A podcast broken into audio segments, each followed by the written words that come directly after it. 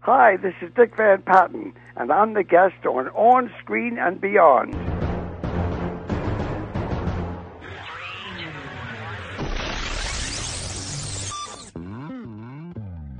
On Screen and Beyond, an inside look into the entertainment world featuring interviews with people from the movie, TV, and music industry, news on upcoming TV and DVD releases, and the rumor mill. And now, here's the host of On Screen and Beyond, Brian Zemrak. Hi, this is Cliff Robertson. I would like to congratulate On Screen and Beyond. This is Bob Barker. Hi, this is Lee Majors. Hi, this is Don Grady of My Three Sons, Robbie Douglas. Hi, this is Bernie Casey. Hi, folks, this is James Drury. Hi, this is Dr. Demento. Hello, this is Stefanie Powers. Hi, I'm Robert Wagner. Hi, this is Fran Tarkenton. Hi, I'm Robert Vaughn. Hi, this is Lindsay Wagner. Hi, I'm Shadoe Stevens, and you're listening to the legendary On Screen and Beyond.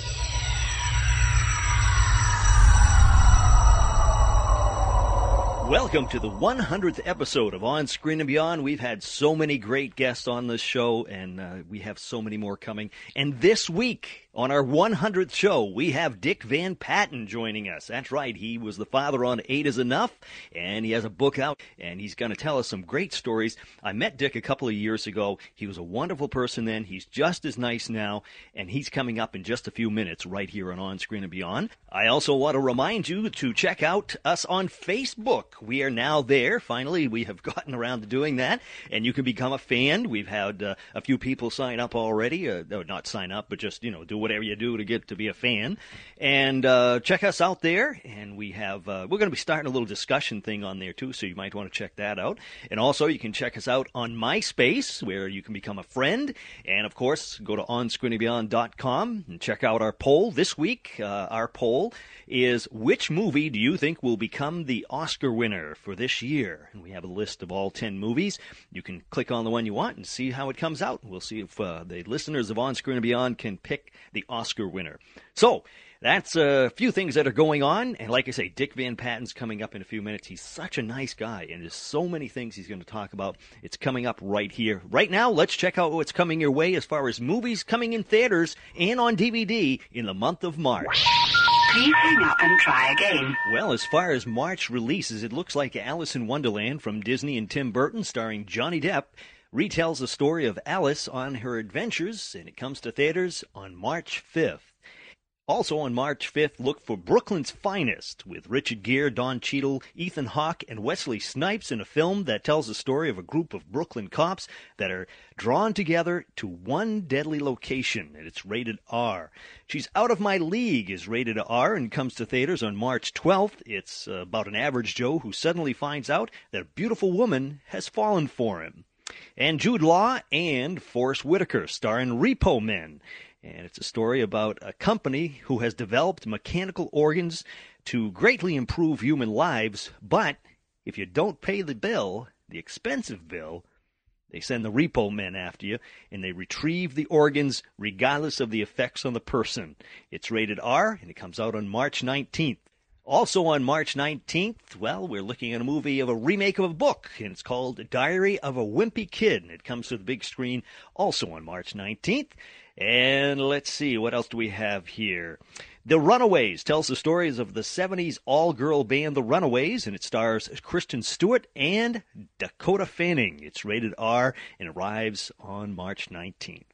And How to Train Your Dragon is released on March 26th. It's rated PG, and it features the voices of Gerard Butler and America Ferrera. And finally, Hot Tub Time Machine comes to theaters on March 26. It's rated R, and it stars John Cusack, Crispin Glover, and Chevy Chase. That's about it for movie releases coming to theaters in March. And coming up next on On Screen and Beyond, what's coming away as far as TV DVD releases right here on On Screen and Beyond.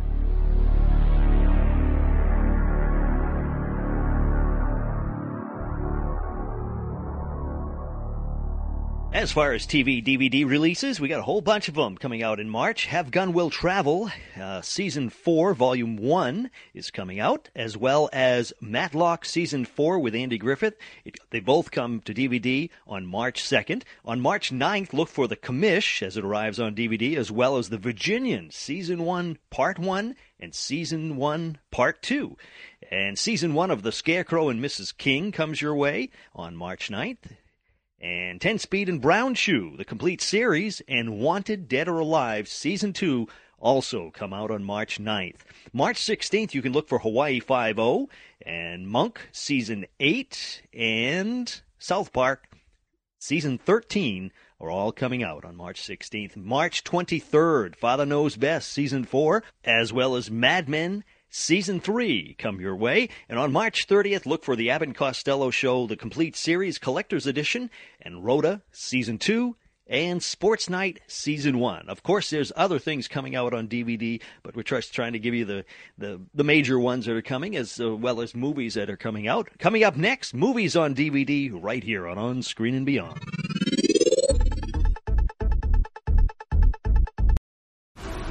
This episode is brought to you by FX's The Veil, starring Elisabeth Moss. FX's The Veil is an international spy thriller that follows two women as they play a deadly game of truth and lies on the road from Istanbul to Paris and London. One woman has a secret, and the other has a mission to reveal it before thousands of lives are lost.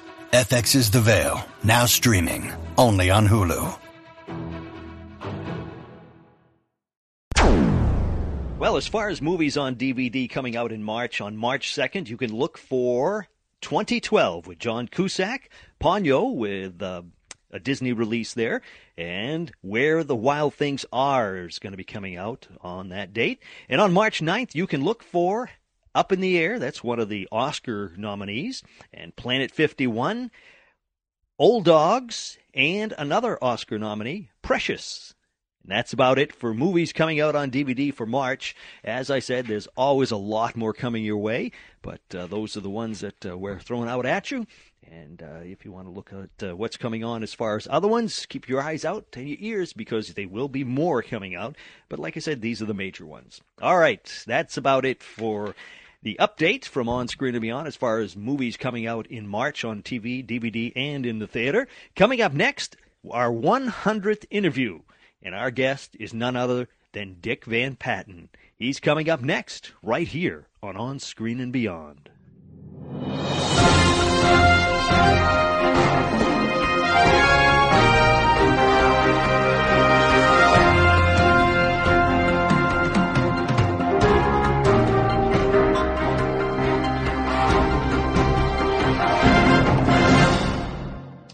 Today we have the honor of a true TV icon joining us. He started his career as a child actor on Broadway, went on to radio, TV, movies, and then his role as Tom Bradford on Eight is Enough left an impression in the hearts and minds of people everywhere.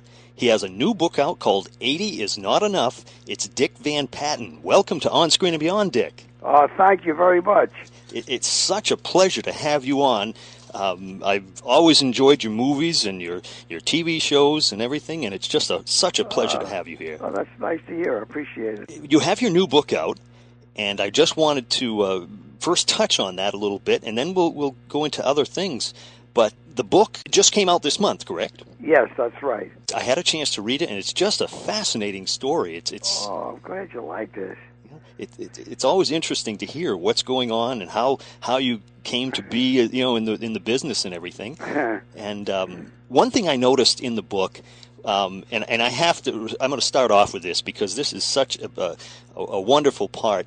Um, you have been married for 56 years? Yes, 56 years. I mean, that is so rare in Hollywood. I know it is. You know, I got lucky. There's a lot of luck involved in marriages. Yeah, I mean, you always hear, you know, people, oh, they're celebrating their third anniversary.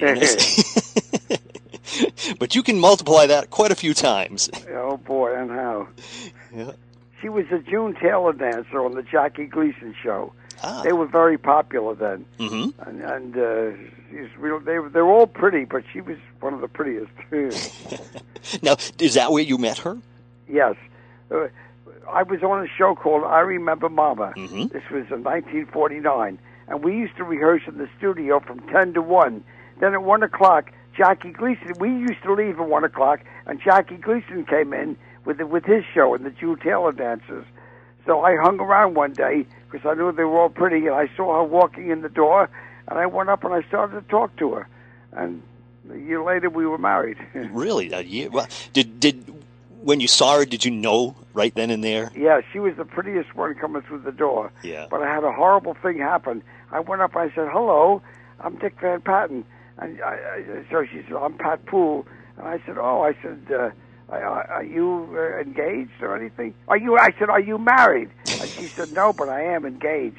I got sick, uh, so it took me about six months to break that up, and I finally did, and we got married. So now, um, course, you had been by that time. You had been in the business for a while. Did she know who you were when when you introduced yourself? Yes, in fact, we sat next to each other in the seventh and eighth grade when we were little, twelve years old. Oh, yeah, in the uh, seventh and eighth grade, and she said that to me. She said, "Aren't you Dickie Van Patten?" I said, "Yes." She said, "Don't you remember we used to sit next to each other in the seventh grade?" I said, "Oh my gosh, yeah, you're Pat Poole." And then I remembered, you know. Yeah. Huh. That's it's amazing how things turn. You know, I mean, it, what goes around comes around like that. Huh. Uh, now, I also noticed in your book that um, you just had a short segment where you mentioned about um, Jimmy Durante. Oh, but he, my grandfather was a very close friend of his. They grew up on Catherine Street on the Lower East Side in New York City, and uh, they were close friends. And then uh, one one day, I went to Las Vegas, and he was appearing at the Dunes Hotel, and I went backstage afterwards. He didn't know me, and I said, "Would you tell?" The, I said to the doorman, "I said I'd like to see Jimmy Durante." He said, "Who's calling?" I said, "Well, just tell him it's it's Vincent Cerner's grandson." And he said, "All right." And about five minutes later, he came downstairs, and he said, "Vincent's Vincent's Cerner's grandson. What can I do for you?" And he meant it. I think if I had asked him for anything, he would have done it. Wow. And he was so nice. What a wonderful man. They say he was one of the nicest guys in show business. You know. Really? Now, you you had mentioned that when um, your uh, grandfather knew him, uh, he was a singing waiter in yes, New York. Coney Island. Coney Island. Coney Island, yeah. Yeah. Wow. And now, had you met him at all with, with your grandfather back then? Never met him. No. Hmm. Always wanted to. You know, my grandfather used to tell me stories about them when they were kids and all, but I never did meet him until that night backstage at the at the Dunes Hotel. Wow, that, that's something that he would, you know, um, you know, be remember and go, you know, go to, to see you after all that time. Yeah. Yeah, yeah. Sounds like a nice guy.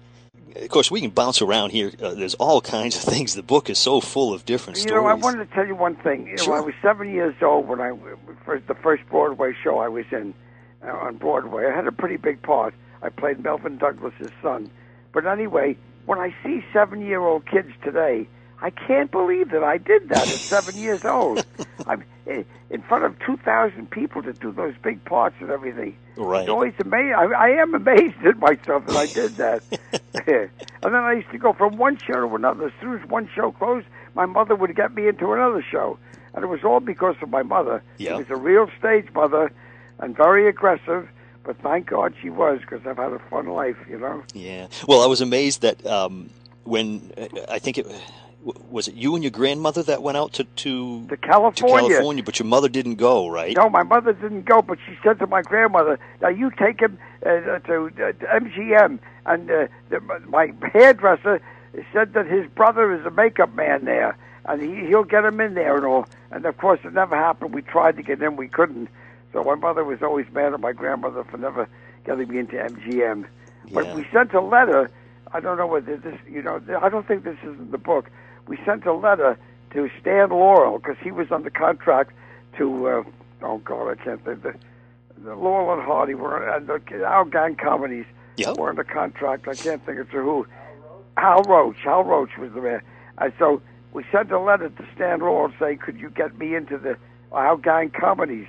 And he sent a lovely letter back saying, "No, I'm sorry, I can't. But you look like a cute little tyke, and I hope you have a good career." I still have the letter. Hmm. Yeah. From wow. Stan Laurel. Jeez. Yeah. In fact, we had one of the um, the original Our Gang uh, kids, now no longer a kid, on oh, our who show. Who was it? Um, I'm trying to think what her name was. Uh, oh, it was the girl, huh? Yeah, it was it was the the, the girl with the, the curly hair. Um, oh boy, I, I, feel awful that I can't well, remember. They were all good. They were wonderful Yeah. kid actors. Yeah, and and she was. Uh, I I saw her and she was doing good, and we did an interview with her, and she was, uh, um, you know, they're doing uh, quite well. Oh, good. I'm glad to hear that. Now, uh, I also noticed that uh, you know you've. I mean, you've worked with just about everybody. Yes.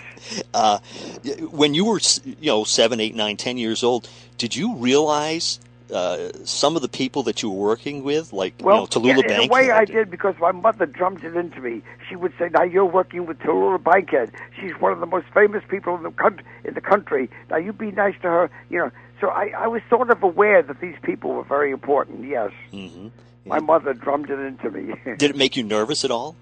A little bit, yes. I, you know, I also in the book, if you read it, that that's one time that Fredric March yelled at me and said I was doing something wrong. I was really upset about that. You know. Yeah. I felt terrible. Yeah. Jeez.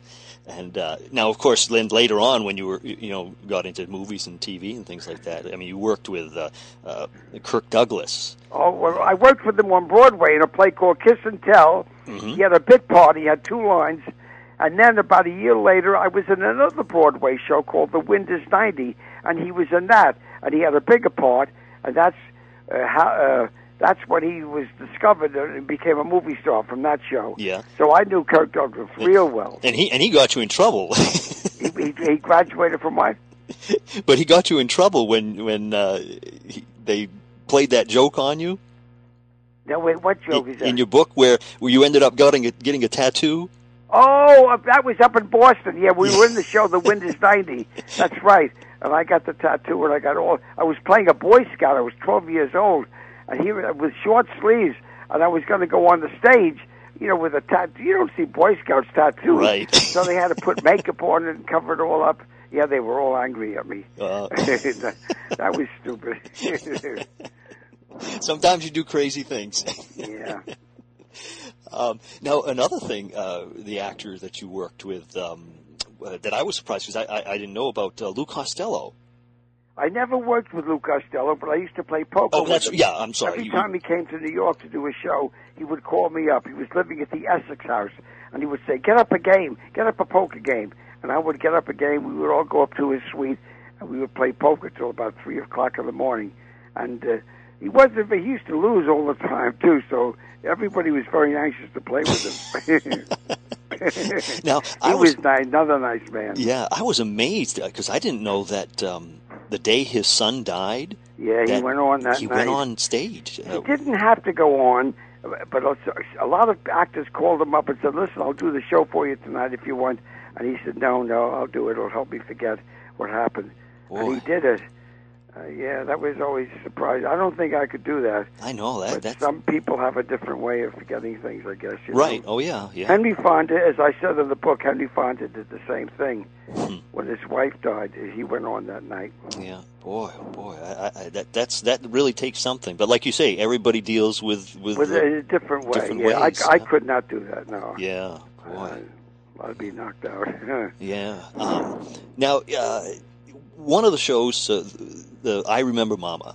Yes. Now that was, I mean, that was at the beginnings of of sitcom TV. 1949. Everything was live TV then, you know, and we went on every Friday night at eight o'clock, and we did it for nine years, from 1949 to 1958. It was a big hit show. It was the number one show on CBS.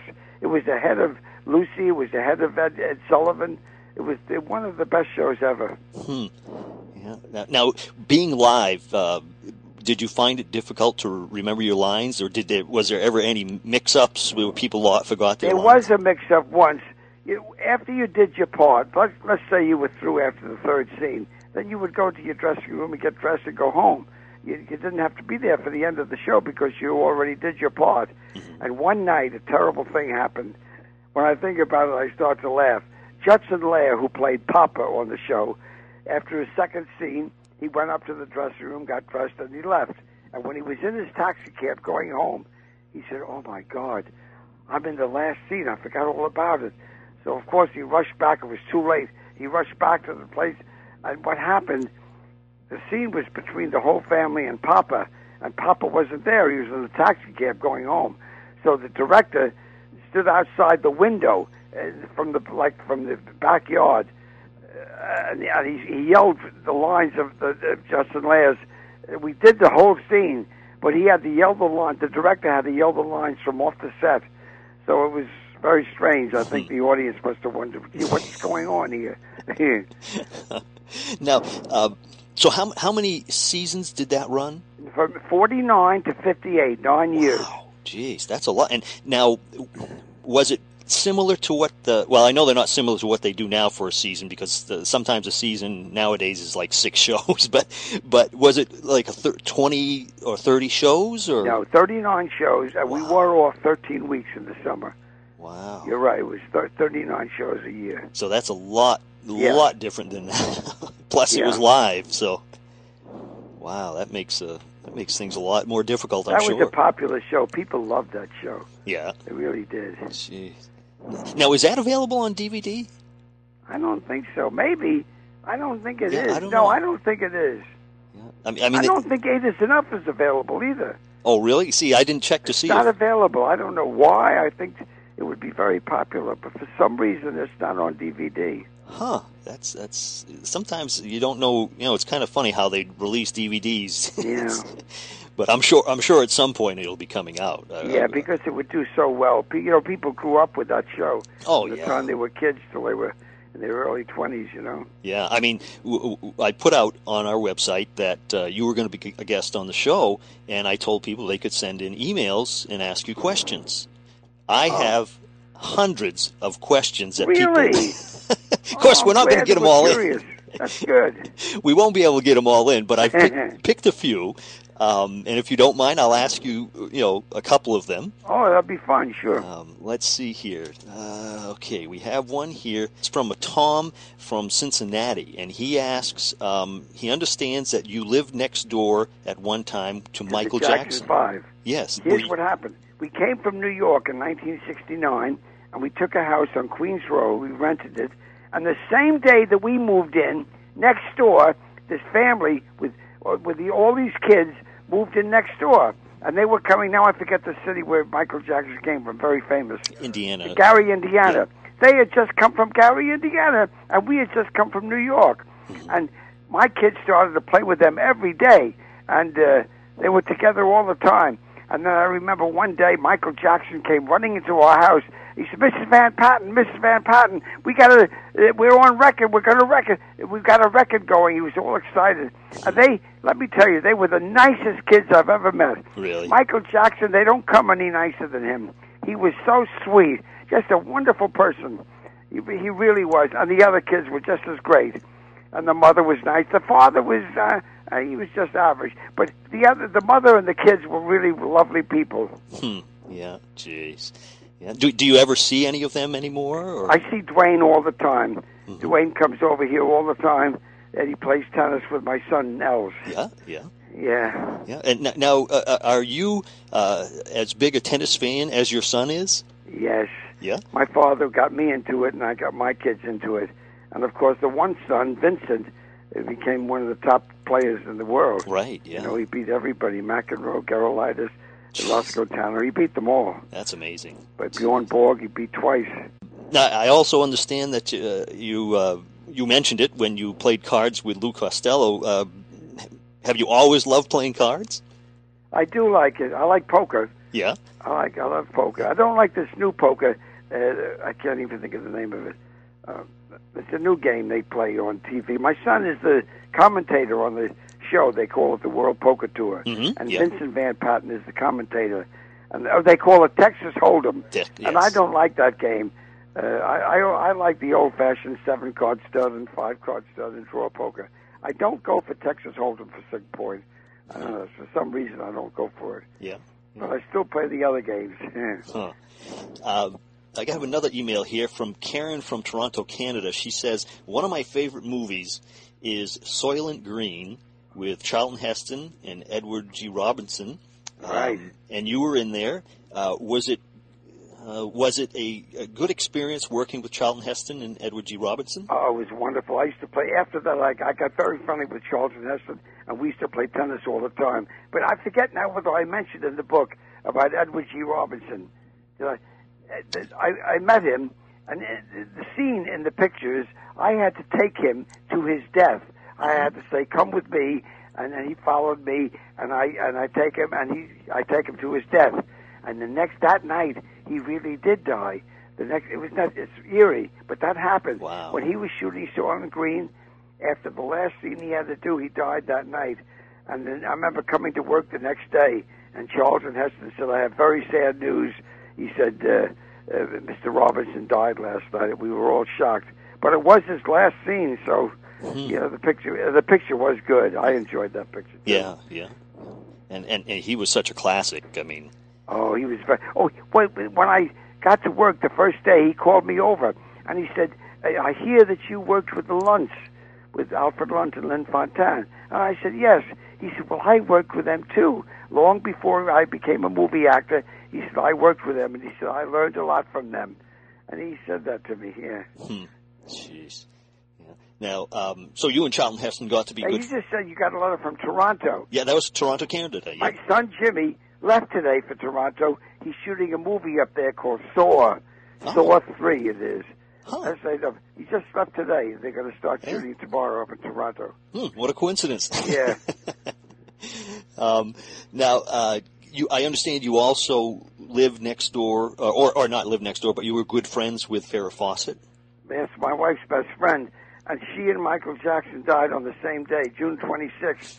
It was a horrible day for my wife, I'll tell you that. I'm sure it she was. couldn't believe it. She was so close to Michael Jackson, and her best friend was Farrah Fawcett. Farrah was over here every day. You would have liked her. She was very smart, a nice girl, and very, very smart. Hmm. And nice. So, know? so, uh, and a great sense of humor. Did she know your wife before? No, here's how it happened. My son Vincent was in a TV series. He was a child actor like me, mm-hmm. and it was called Apple's Way. Yes. And when when, when a little boy under 18 is in the show, the, you have to have a guardian go with him to the set if they're under 18. So my wife would have to go to work with Vincent every day. He was about nine years old, and she would have to sit on the set. And one day they had a part for this girl who was unknown, Farrah Fawcett, and she did the part. She be, she became very friendly with my wife that day, and they became close friends ever since. They were together almost every day. Wow. Yeah. yeah. must have been devastating. You, Farrah was a very smart girl and very nice. Uh-huh. Yeah. Um, but it is amazing that they would both die on the same day. Gosh. Oh, jeez. Yeah. Uh, now, one of the movies that you did, uh, and and I was, I've always liked this movie. It's not what you'd call a blockbuster movie, but uh, the the lead actor did win an Oscar for his his role in it. Um, Charlie with I love Cliff Charlie. Robertson. I love that picture. I love oh, yeah. Cliff Robertson was wonderful in it. Yeah, he was a guest on our show. Uh, oh, really? Uh, in fact, our fiftieth show, he was the uh, no kidding guest. Wonderful man, very well, nice. you're so right about Charlie. It was a very good movie, and it was it was a, the whole subject was fascinating. You know? Mm, yes. And we shot it up in Boston. I remember that I was up there for eight weeks in Boston. Yeah. When you were in Boston, did you did you go get another tattoo like you no, did no, you... I stayed far away from that tattoo parlor. you didn't go back to remember and. you want to hear something terrible? I hope the people out there that are tattooed won't get mad at me. but did you know that ninety percent of the men on death row are tattooed? Oh, really? Yes. That's a fact. Wow. Another thing that uh, when I was reading your book, uh, I came across. Uh, it, it's funny because uh, when I see people that we've interviewed on our show um, and you've worked with them, it's always interesting to bring that up. Um, I noticed that you worked on As the World Turns with Mark uh, Rydell. Yes. Who, of course, is now a director. Um, and Mark was. Uh, I spent uh, a few days with Mark actually uh, yeah. last year, and I made a terrible mistake on that show too. yes. I think I mentioned it in the book. Yes, you did. Mark Rydell was on the show every week, and I just came in for one day to play a doctor, and I had to examine him. And I, I, I put the. You're supposed to put the thing that you hear the heart mm-hmm. in your stethoscope in your ears. and I forgot I left it around my neck, and I'm I got it on his heart, and I'm saying yes, very good. And he's trying to tell me he's supposed to be knocked out. He's trying to tell me put them on your ears. Stethoscope. I forgot to put the stethoscope in my ears, so I played the whole scene with it around my neck and telling him how good his heart is going and everything. now, Another terrible. And mistake. back there, that was live, right? But in all those years, yeah, you've got to make a few mistakes. but that was live TV at that time, right? live TV, yeah. The audience must have thought I was nuts. yeah, but the thing is, you know, probably the uh, the audience may not even have noticed. well, maybe, but they were just around my neck, so let's hope they didn't notice. Uh, but yeah, the book has got so many different things in it, and the stories are just so fascinating. It's uh, you know I highly recommend that people uh, get the book, and I'm going to put a link on our site so people can Oh. go directly to get the book if they'd like. Oh, that's so nice. Yeah. Well, actually, not because it's my book, but I do think it's interesting because uh, my whole life has been in show business. So so many strange things happen that it would make an interesting book. You know, Yeah, oh yeah, yeah. it's, it's good. Yeah, Now, I have you- liked it myself. I liked the book. yeah. have you ever regretted going into show business? No, my I had nothing to do with it. My mother was a stage mother. She got me into it, and thank God I had the most wonderful life. I traveled all over the world. I met the most interesting people, and I really have had a fun time. So I've never, never regretted being in show business. Now, with with your kids, did you sort of push them at all, like you know, uh, or did you just well, let I them had, decide? No, my I had so much fun that I got my sons into it too, Mhm. and they they did. Vincent did very well, Yeah, and oh, the yeah. other two did just fair. But but Vincent really did well. hmm Yeah, He's still working every day on that World Poker Tour. He's the commentator. yeah, that's the main thing. Keep working. Yeah. and Uh, his wife, I don't know whether his wife is the star of The Young and Restless. Uh, Her Oh. name is uh, uh, Eileen Davidson, and Oh. she's been on The Young and Restless for about 10 years, and she's married to my son Vincent. oh, I didn't know that. Yeah, so that's nice. Now, um, there's you know, so many other movies. I mean, looking through your, your credits, you, you just have so many TV shows and everything. Uh, now, I, I noticed, and, and we'll get to uh, Eight is Enough, of course, because people, you know, are always interested in that show. Uh-huh. Um, but um, some of the more recent things that you you did, uh, you I see that you've appeared with Weird Al Yankovic on. Oh, he yeah. For some reason, he likes me, and he he called me up. I don't. I didn't even know him, and he called me up out of the blue, and he said, "I'd like you to be on my show. I want you to be on the show doing something funny, eating a hot dog or something like that." So he had me on his show, Mhm. and and, and then he, then he sends me a, Christmas card every year. He's very he's been very nice to me. Yeah. I don't really know him that well, but he's had me on about three of his shows. Yeah, and and you were in some of his videos for his Yes. songs, uh, "Smells Like Nirvana" and "Bedrock Anthem," I think. Right? Exactly. Yes. Yeah, yeah, huh? he has a big following because people always come up to me and say, "I saw you on Al Yankovic." Al Yankovic, you know. Yeah. Now, uh, speaking of, of, of that, he you know he, he's into comedy and things, and you've done comedy, you've done drama and everything. Do you have a preference of comedy or drama? Well, I think uh, I think comedy is more difficult, but I prefer it. Mm-hmm. I like to do comedy. It's more of an achievement, I think. Really? Yeah. Now, what about? Oh, go ahead. To just play a straight part is much simpler, I think. You know. Yeah, yeah. Now, what about stage or movies and TV? Uh, any preference over one over the other? Uh, You know, I, I, most actors say, "Oh, I love the live stage. I love the theater." hmm I, I would say I like them both equally. Really? Yeah. I, I enjoy go, doing a, a TV show or a movie. Uh, I think it's just as much fun, and I love being on the stage too. But I enjoy them both equally. I think. Yeah. But most actors always say, "Oh, I love the live audience," but it doesn't make that much difference to me. Yeah. Yeah. Huh.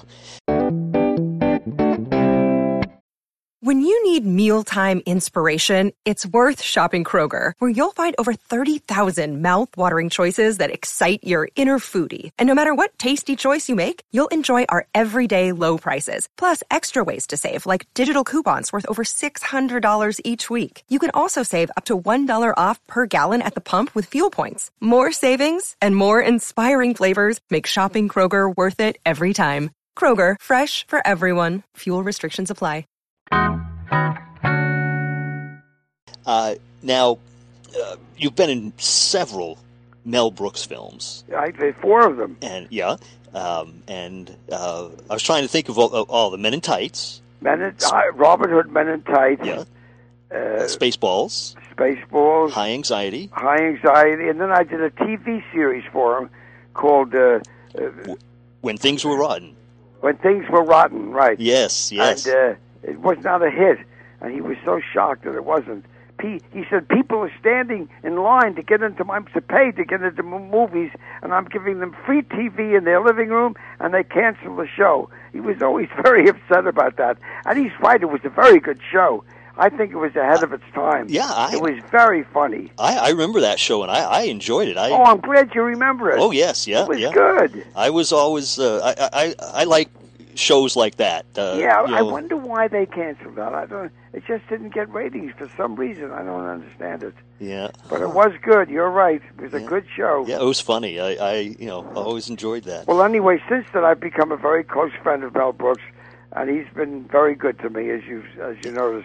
And uh, he's a very funny man to work for. Oh, I can we were imagine. giggling on the set every time. When he's the director, you never stop laughing. Really, Huh. keeps you laughing all the time. Did you know Mel before you you started working? Yes, working? I did. I played tennis with him every Sunday. We used to play tennis up at the Merv Griffin's house, and uh, we all used to play. And Gene Wilder and Alan Alda. It was a whole bunch of us. And one day, Mel Brooks said to me, "I'm doing a new TV series, and I'd like you to play Friar Tuck."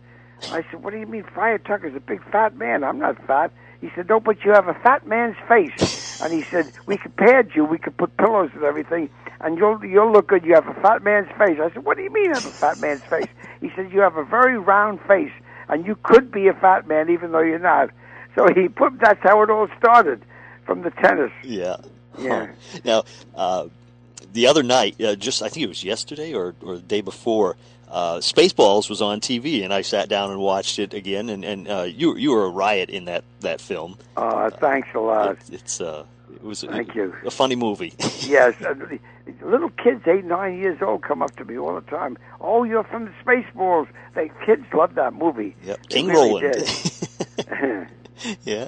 Um, uh, uh, let's see. I have a, a, a, an email here that uh, somebody has sent in. Oh, good. And this one is from Tina, and she is asking. Uh, where is it here? I just lost it. Okay, Tina. I was trying to see where she was from. She is. Uh, she was emailing in from Mexico. Oh. And she says that uh, she always enjoyed Robin Hood Men in Tights uh, with Mel Brooks, and she wants to know. Um, can you tell us a little about the behind the scenes things that went on in Robin Hood Men in Tights? Well, I'm trying to think of something funny that happened. We had to shoot up at the Disney Ranch, and it's up in the up in the country in the woods. Remember, there were a lot of when I married them. I played the. Remember when the Men in Tights. When I married, remember I I played that scene where I married them, and it was outside, and we were out in the woods and everything. And there there was a scene. There was a scene when um, I'm trying to think. Of, oh, I forget. There was a live fox in the scene, and and they got a man to, to, to come in with an animal, and uh, to, to to play the live fox. I forget what the reason was, and he put the live fox down in the center. The live fox ran off into the woods, and they couldn't find it. And I'm wondering why we had to have a fox.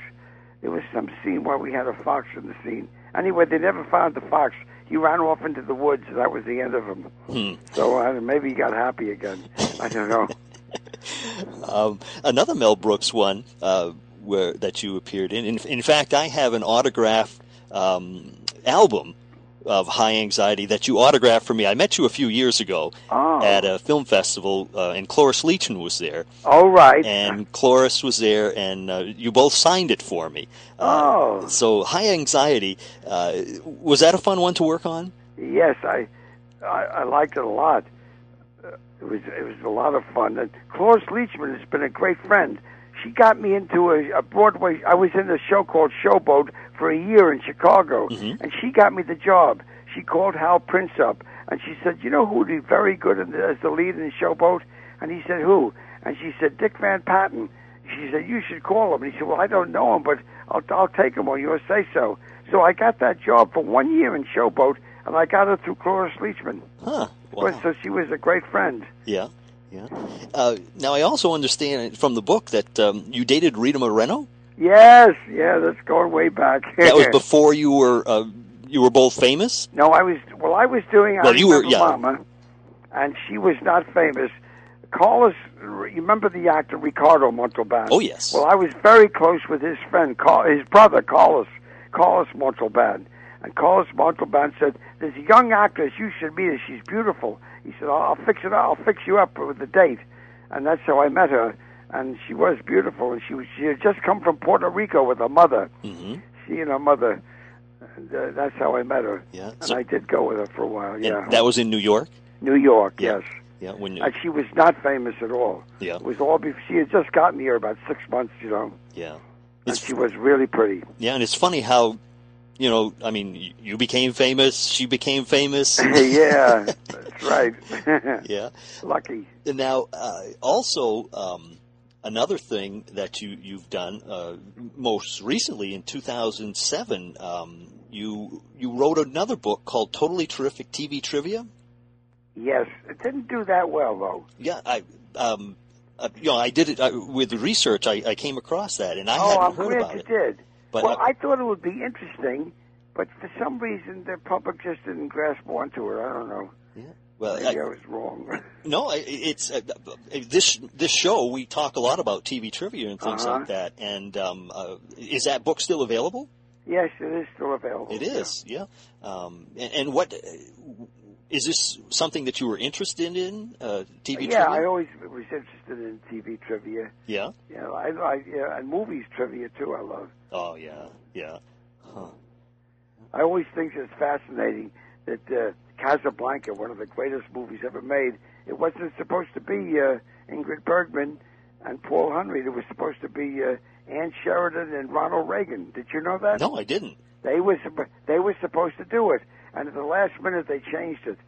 But it was originally supposed to be Ronald Reagan and Ann uh, and Ann Sheridan. Huh. And you you wonder if with different characters, if the movie would have become the classic that it did. That's right. You know, I mean, it's it's one of those things where you wonder, you know, what would happen to it then. Yeah. You know. And then the other thing, another interesting piece of uh, trivia, is that um, George Raft became a very good friend of mine out here. Wow. And we were together. We used to go to races together and everything. And uh, he was offered the the Maltese Falcon o- over Humphrey Bogart. They wanted him, and he turned it down. He said it's one of the worst mistakes I ever made. he turned that part down. It was supposed to be him instead of Humphrey Bogart. Now, have you ever uh, rejected a, a, a No, my you know my my mother was a stage mother, and she always said to me, "Don't ever turn a job down. Don't ever." So I've never turned anything down. Maybe that's why I keep working. I, I accept everything. Wow. Yeah. Huh. Yeah. Because you wonder, you hear stories like that where people will say, you know, they've they should have been that part. They they could have had it, but they rejected it. And No, I've done them all. I've done, I never turned anything down. yeah. Now, you did some Disney films, didn't you? I did seven films for Disney. Seven. Okay. I, I wow. With seven, yeah. I, uh, uh, the Strongest Man in the World Yes. and Freaky Friday. Oh. I can't think of them all. Uh, Gus. With Gus, oh, mule. that's right, yeah. Yeah. I know I did seven. Yeah. Super Dad, I did. Super Dad. Yeah. and the Shaggy DA.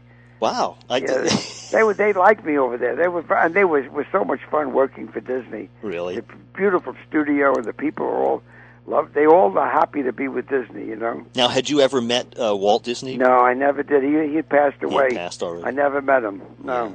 Yeah, but uh, yeah, so I, I like I say, I skimmed over your, your credits, and, and I knew you had done some, but I didn't realize it was seven of them. Seven, yeah. Wow, geez. So you worked with a lot of uh, must Tim Conway. Oh yes, he's so funny. He's so unique, Tim Conway. He's funny, and there's nobody like him. Hmm. He's he's. I think he's very good.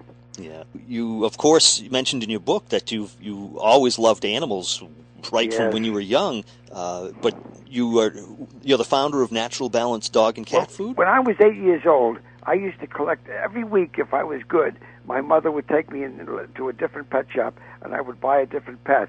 And so I had such a menagerie. I had a whole floor on the third on the third floor. I had a whole room full of alligators and turtles, and everything you can imagine, horned toads, and uh, then in the backyard I had goats. I, I always have loved animals, and when I was a kid, I wanted to have a pet shop. When I grew up, of course, I changed. But anyway, I've never lost my love for animals, and when now I've got that dog food, uh, natural balance, Mm-hmm. and it's doing very well. And it is a good food. There's no byproducts in this. You know, there's no corn, no soy, no byproducts. So it's doing very, very well. Yeah. Jeez. So, uh, and, and and you've always, like you say, you've always been a, a, an animal lover. So, is is that was that just a natural thing that you you progressed into? Well, no, it was sort of. I was on the John Davidson show as a guest. Remember the John Yes. Davidson Oh, yeah. show? Yeah. And when they broke for lunch, I sat next to the guy that plays the drums in his band, and he said we we started to talk, and he told me he rescued animals, and I said I do that too, and he said, well, I have an idea to make a holistic dog food. And I said, gee, that sounds good. There were no holistic foods at that time. This was 1989. I said, you know, I play tennis every morning with a veterinarian, a woman veterinarian, and I'll mention it to her. So the next morning, I mentioned it to the woman, and I said, this this guy I met thinks we could make a holistic dog food and uh, with you know just all health foods in it. And she said, that's a great idea. She said, I could make up a very good formula.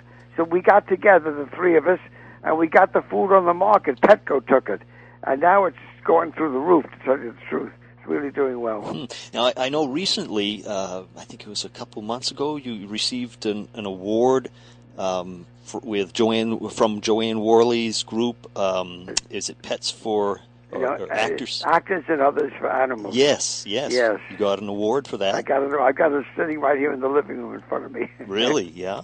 Yeah. Yeah. In fact, Jo Anne was a guest on the show too at, at that time when they were promo- promoting the event. Oh, Um, isn't she funny? Oh, she's a riot. She's outrageous. she is funny.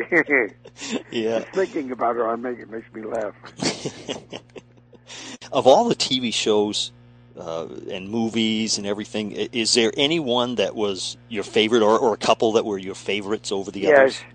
yes. Uh, I, we became very close on I Remember Mama. Mm-hmm. For those nine years we were on. And I, I, I, I think that was one of the most fun jobs I ever had. I was just a kid, you know, but it was really fun. And I loved Eight Is Enough. And I loved working with Lunt and Fontanne. I think I learned a lot from them. And, uh, you know, I, I was with them from the time I was 16 till I was 19, 16, 17, 18, and 19. So I almost sort of grew up with them. And I was three years on the road and a year, I mean, three years on Broadway with them and then a year on the road. So I was with them for four years. And they were a good influence on me, I think. Now, eight is enough. Um, How did you come about getting the part Well- of of Tom? It's weird.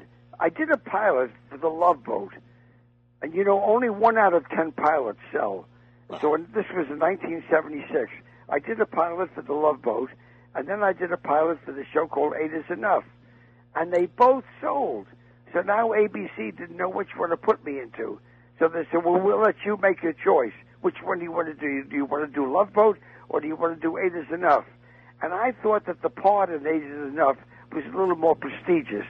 So I picked Eight Is Enough. Well, Eight Is Enough was only on for five years, and The Love Boat was on for ten years. So maybe I made the wrong choice. I don't know. Well, but you know, even though there was a, a big difference in the time it was on, I think eight is enough meant something different, uh, Yeah. a, a different way. Um, Yes. I mean, it was you know, Love Boat was good, it was funny and everything, but uh, eight is enough. You know, It was deep. It was a deeper show. right? Yeah, yeah. Now, what what part were you up for in The the, Love doctor on the Love Boat. Oh, so they, uh, when I didn't get it, I suggested a friend of mine, Bernie Kopell, yes, and Bernie Kopell played the part. yeah, Yeah. yeah. So I mean, you know, you had your choice of two great shows anyway. Isn't that funny? They both sold, and now I didn't know which one to take, and I took the eight is enough. I'm glad I did, though. I think it was the right move. yeah, yeah. Now, was it a close cast? Oh, Eight is Enough was very close. Now, let me tell you why I love doing it. I grew up on a show as a kid actor, and I remember Mama. So now I was working with eight kids, eight kid actors. So I, we had a certain bond together, you know. And and the wife Betty Buckley was wonderful. So we got along very well, and we still all keep in touch. In fact, the next week we're going to be on the Today Show. Oh, today, yeah. That Today Show, we're going to be on it, the whole cast. Yeah, is it? ask all of us what we've been doing lately and everything. Yeah. So I'm looking forward to that. We'll all be together in New York. We'll have fun, you know. So when was the last time the whole gang was together? Do you remember? Mm, Let's see now. Boy, uh, all of us together. I don't think we've been all together since uh, the show went off the, sh- air. yeah. But it, was- I, I've seen them, you know, three or four of us together.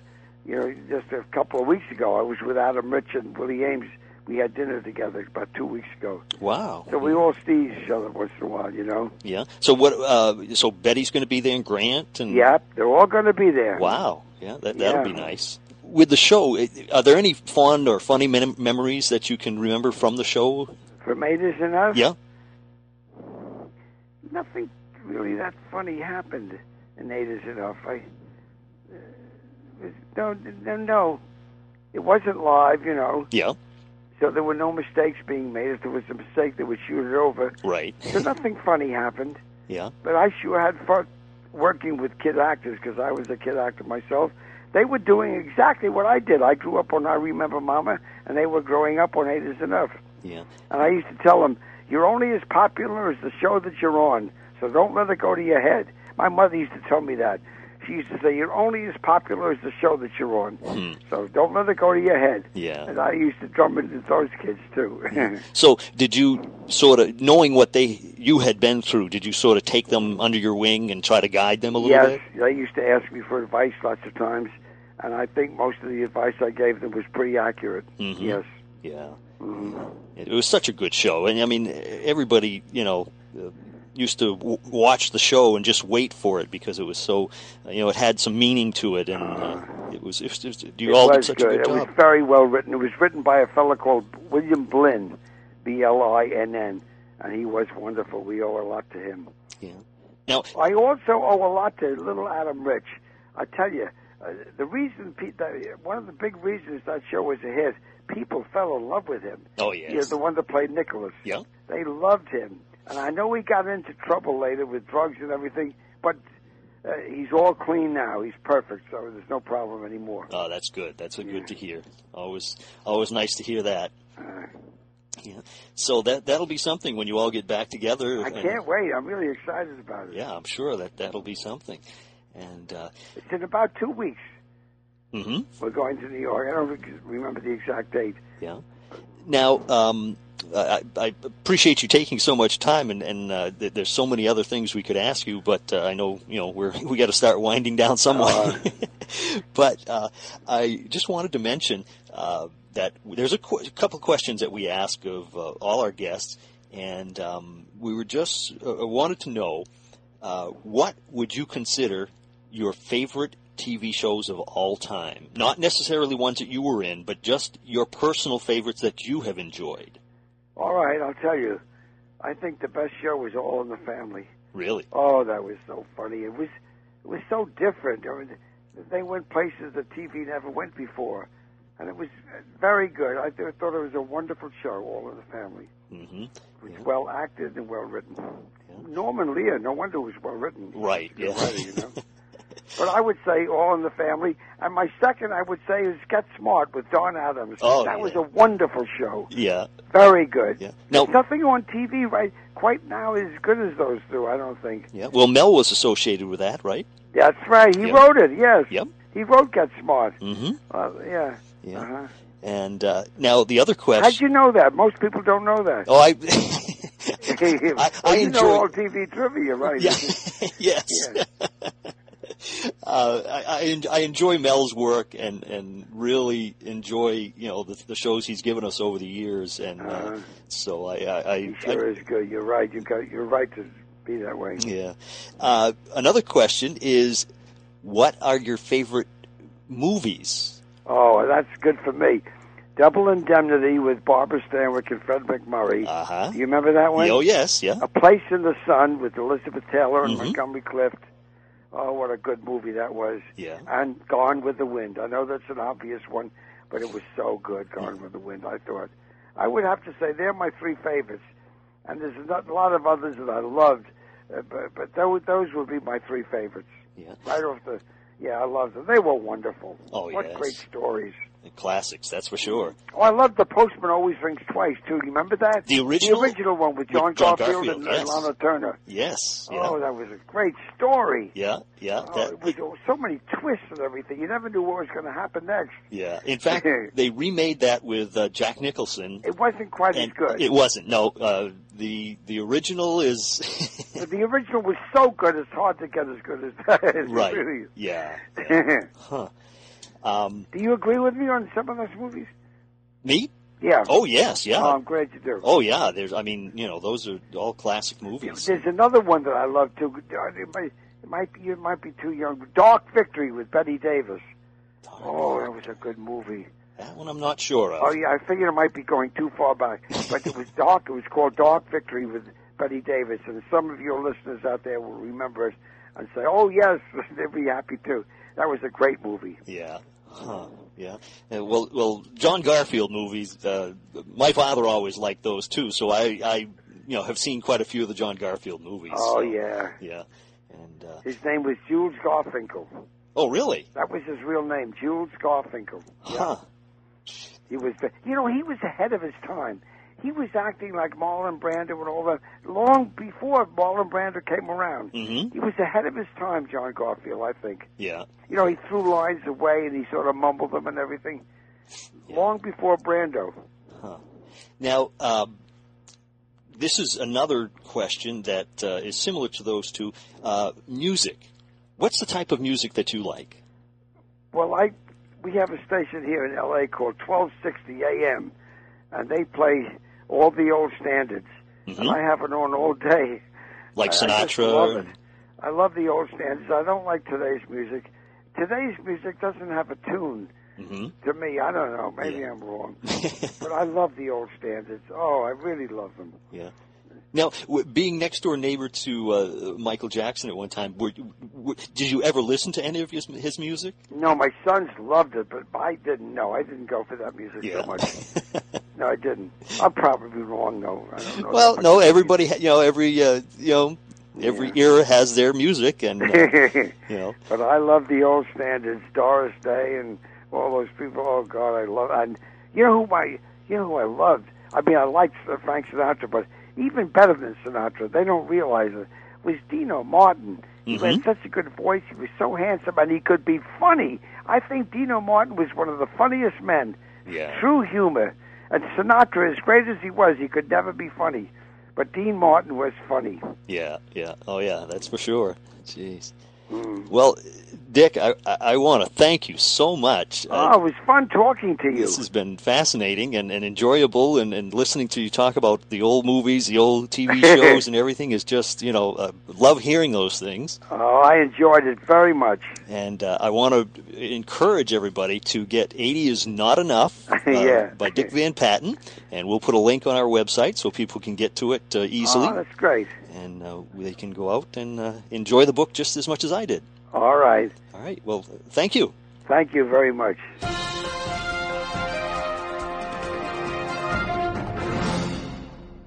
Dick Van Patten, he's such a nice guest. I want to thank him very much for taking the time to talk to us. Our 100th guest right here on On Screen and Beyond.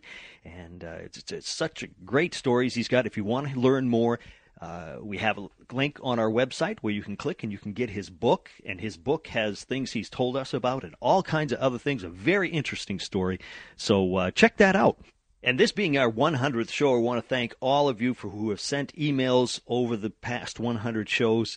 And, uh, you know, you've, you've said some very nice things about the shows. You appreciate it, and we appreciate hearing from you. And I want to thank you for suggestions that you've given us. Uh, we do uh, try to connect with every single one of them. It's not one of these things where we put them aside. Um, we are trying. Uh, we've gotten many of them, but uh, there's some that we just haven't been able to connect with. Uh, hopefully, we've had some that said, "Well, try back again at another time. We'll see what we can do." Um, others, uh, we're still working on trying to find a connection because sometimes we can't find the connection. So uh, if you have a suggestion, you can send it to us at feedback at onscreenandbeyond.com, and we will try to get uh, somebody you'd like to have us uh, interview and see what we can do. And I want to tell you that we have some fascinating guests coming your way in the next few months. Uh, we've lined some people up, and we're always trying to get more people. And we've got some coming up that, that you're, we know you're going to love. Uh, we try to get something for everybody. We, we, we go back and get people from uh, great old shows, and, and we have some coming up from new shows, and, and all over the map. We just try to get as many as we can uh, to try to keep the audience uh, happy, and uh, we'll see what we can do. But coming up uh, next week, we got a great guest coming your way. You'll want to listen to it. It's coming up next week right here on On Screen and Beyond. Till then, this is Brian Zemrak. Take care. Thank you.